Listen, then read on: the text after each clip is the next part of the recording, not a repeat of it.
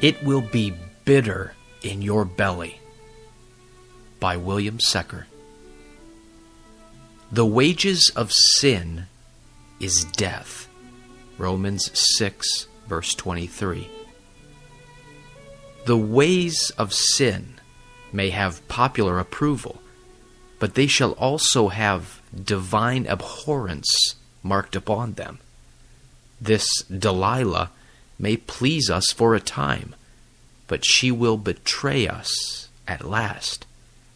Though Satan's apples may have a fair skin, yet they certainly have a bitter core.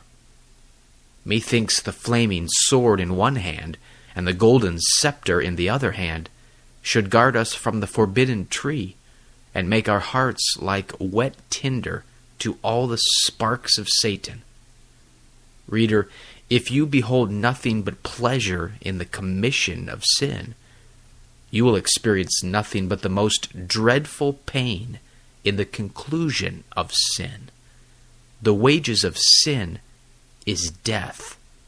All workmen should have their wages, and it is only reasonable that those who employ you should pay you. But however you may delight in the works of sin, you will by no means relish the wages of sin. Ah, what wise man would toil so long in sin's drudgery, whose wages are no better than eternal misery? The wages of sin is death. Though all sins are not equal in their nature, yet all sins are in their very nature deadly. The candle of man's life is blown out by the wind of his lusts. The corruption of nature tends to the dissolution of nature. Reader, you begin to be mortal when you begin to be sinful. If you had never had anything to do with sin, death could never have had anything to do with you. It is at that vile enemy, sin, which God shoots all his arrows. Sin is like a serpent in your bosom, which stings you. Sin is like a thief in your closet, who plunders you. Sin resembles poison in the stomach, or a sword to the heart both of which tend to death. Like John's little book, sin may be sweet in your mouth, but it will be bitter in your belly. The foul dregs lie at the bottom of the vessel. The golden cup of sin is filled with the most poisonous ingredients.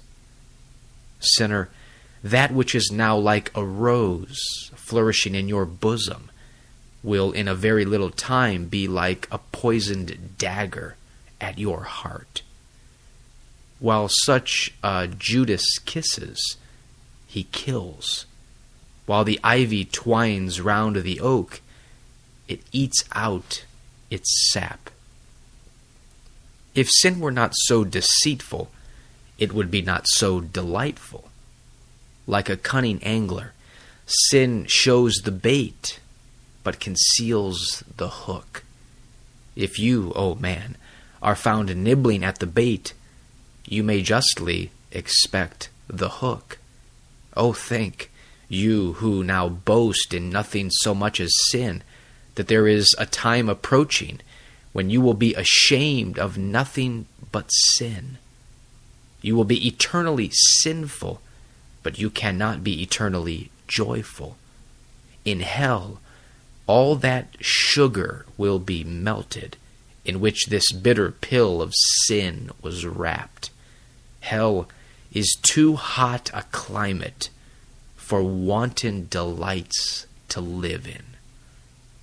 The pleasures of sin but for a season, but the torments of unpardoned sin are of an eternal duration. Death will turn all the waters of pleasure into blood. The serpent of sensual delight always carries a deadly sting in its tail. all the blaze of worldly pomp, will soon end in midnight darkness and horror.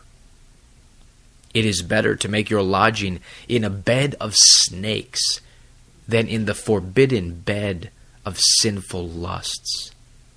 When the pale horse of death goes before, the red horse of wrath follows after. When the sinner's body goes to the worms to be consumed, then his soul goes to hell to be tormented.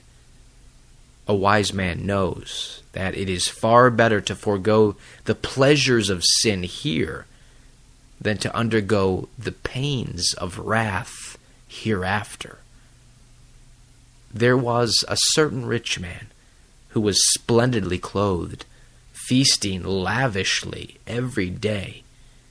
What pleasure does Dives now reap in hell from all the choice banquets he sat down to on earth?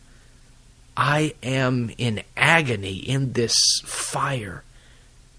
The stench and torment of everlasting burnings will take away the sweetest perfumes which ever covered sin.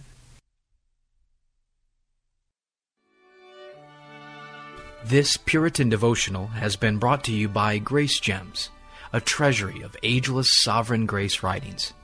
Please visit our website at www.gracegems.org, where you can browse and freely download thousands of choice books, sermons, and quotes, along with select audio messages. No donations accepted. Thank you.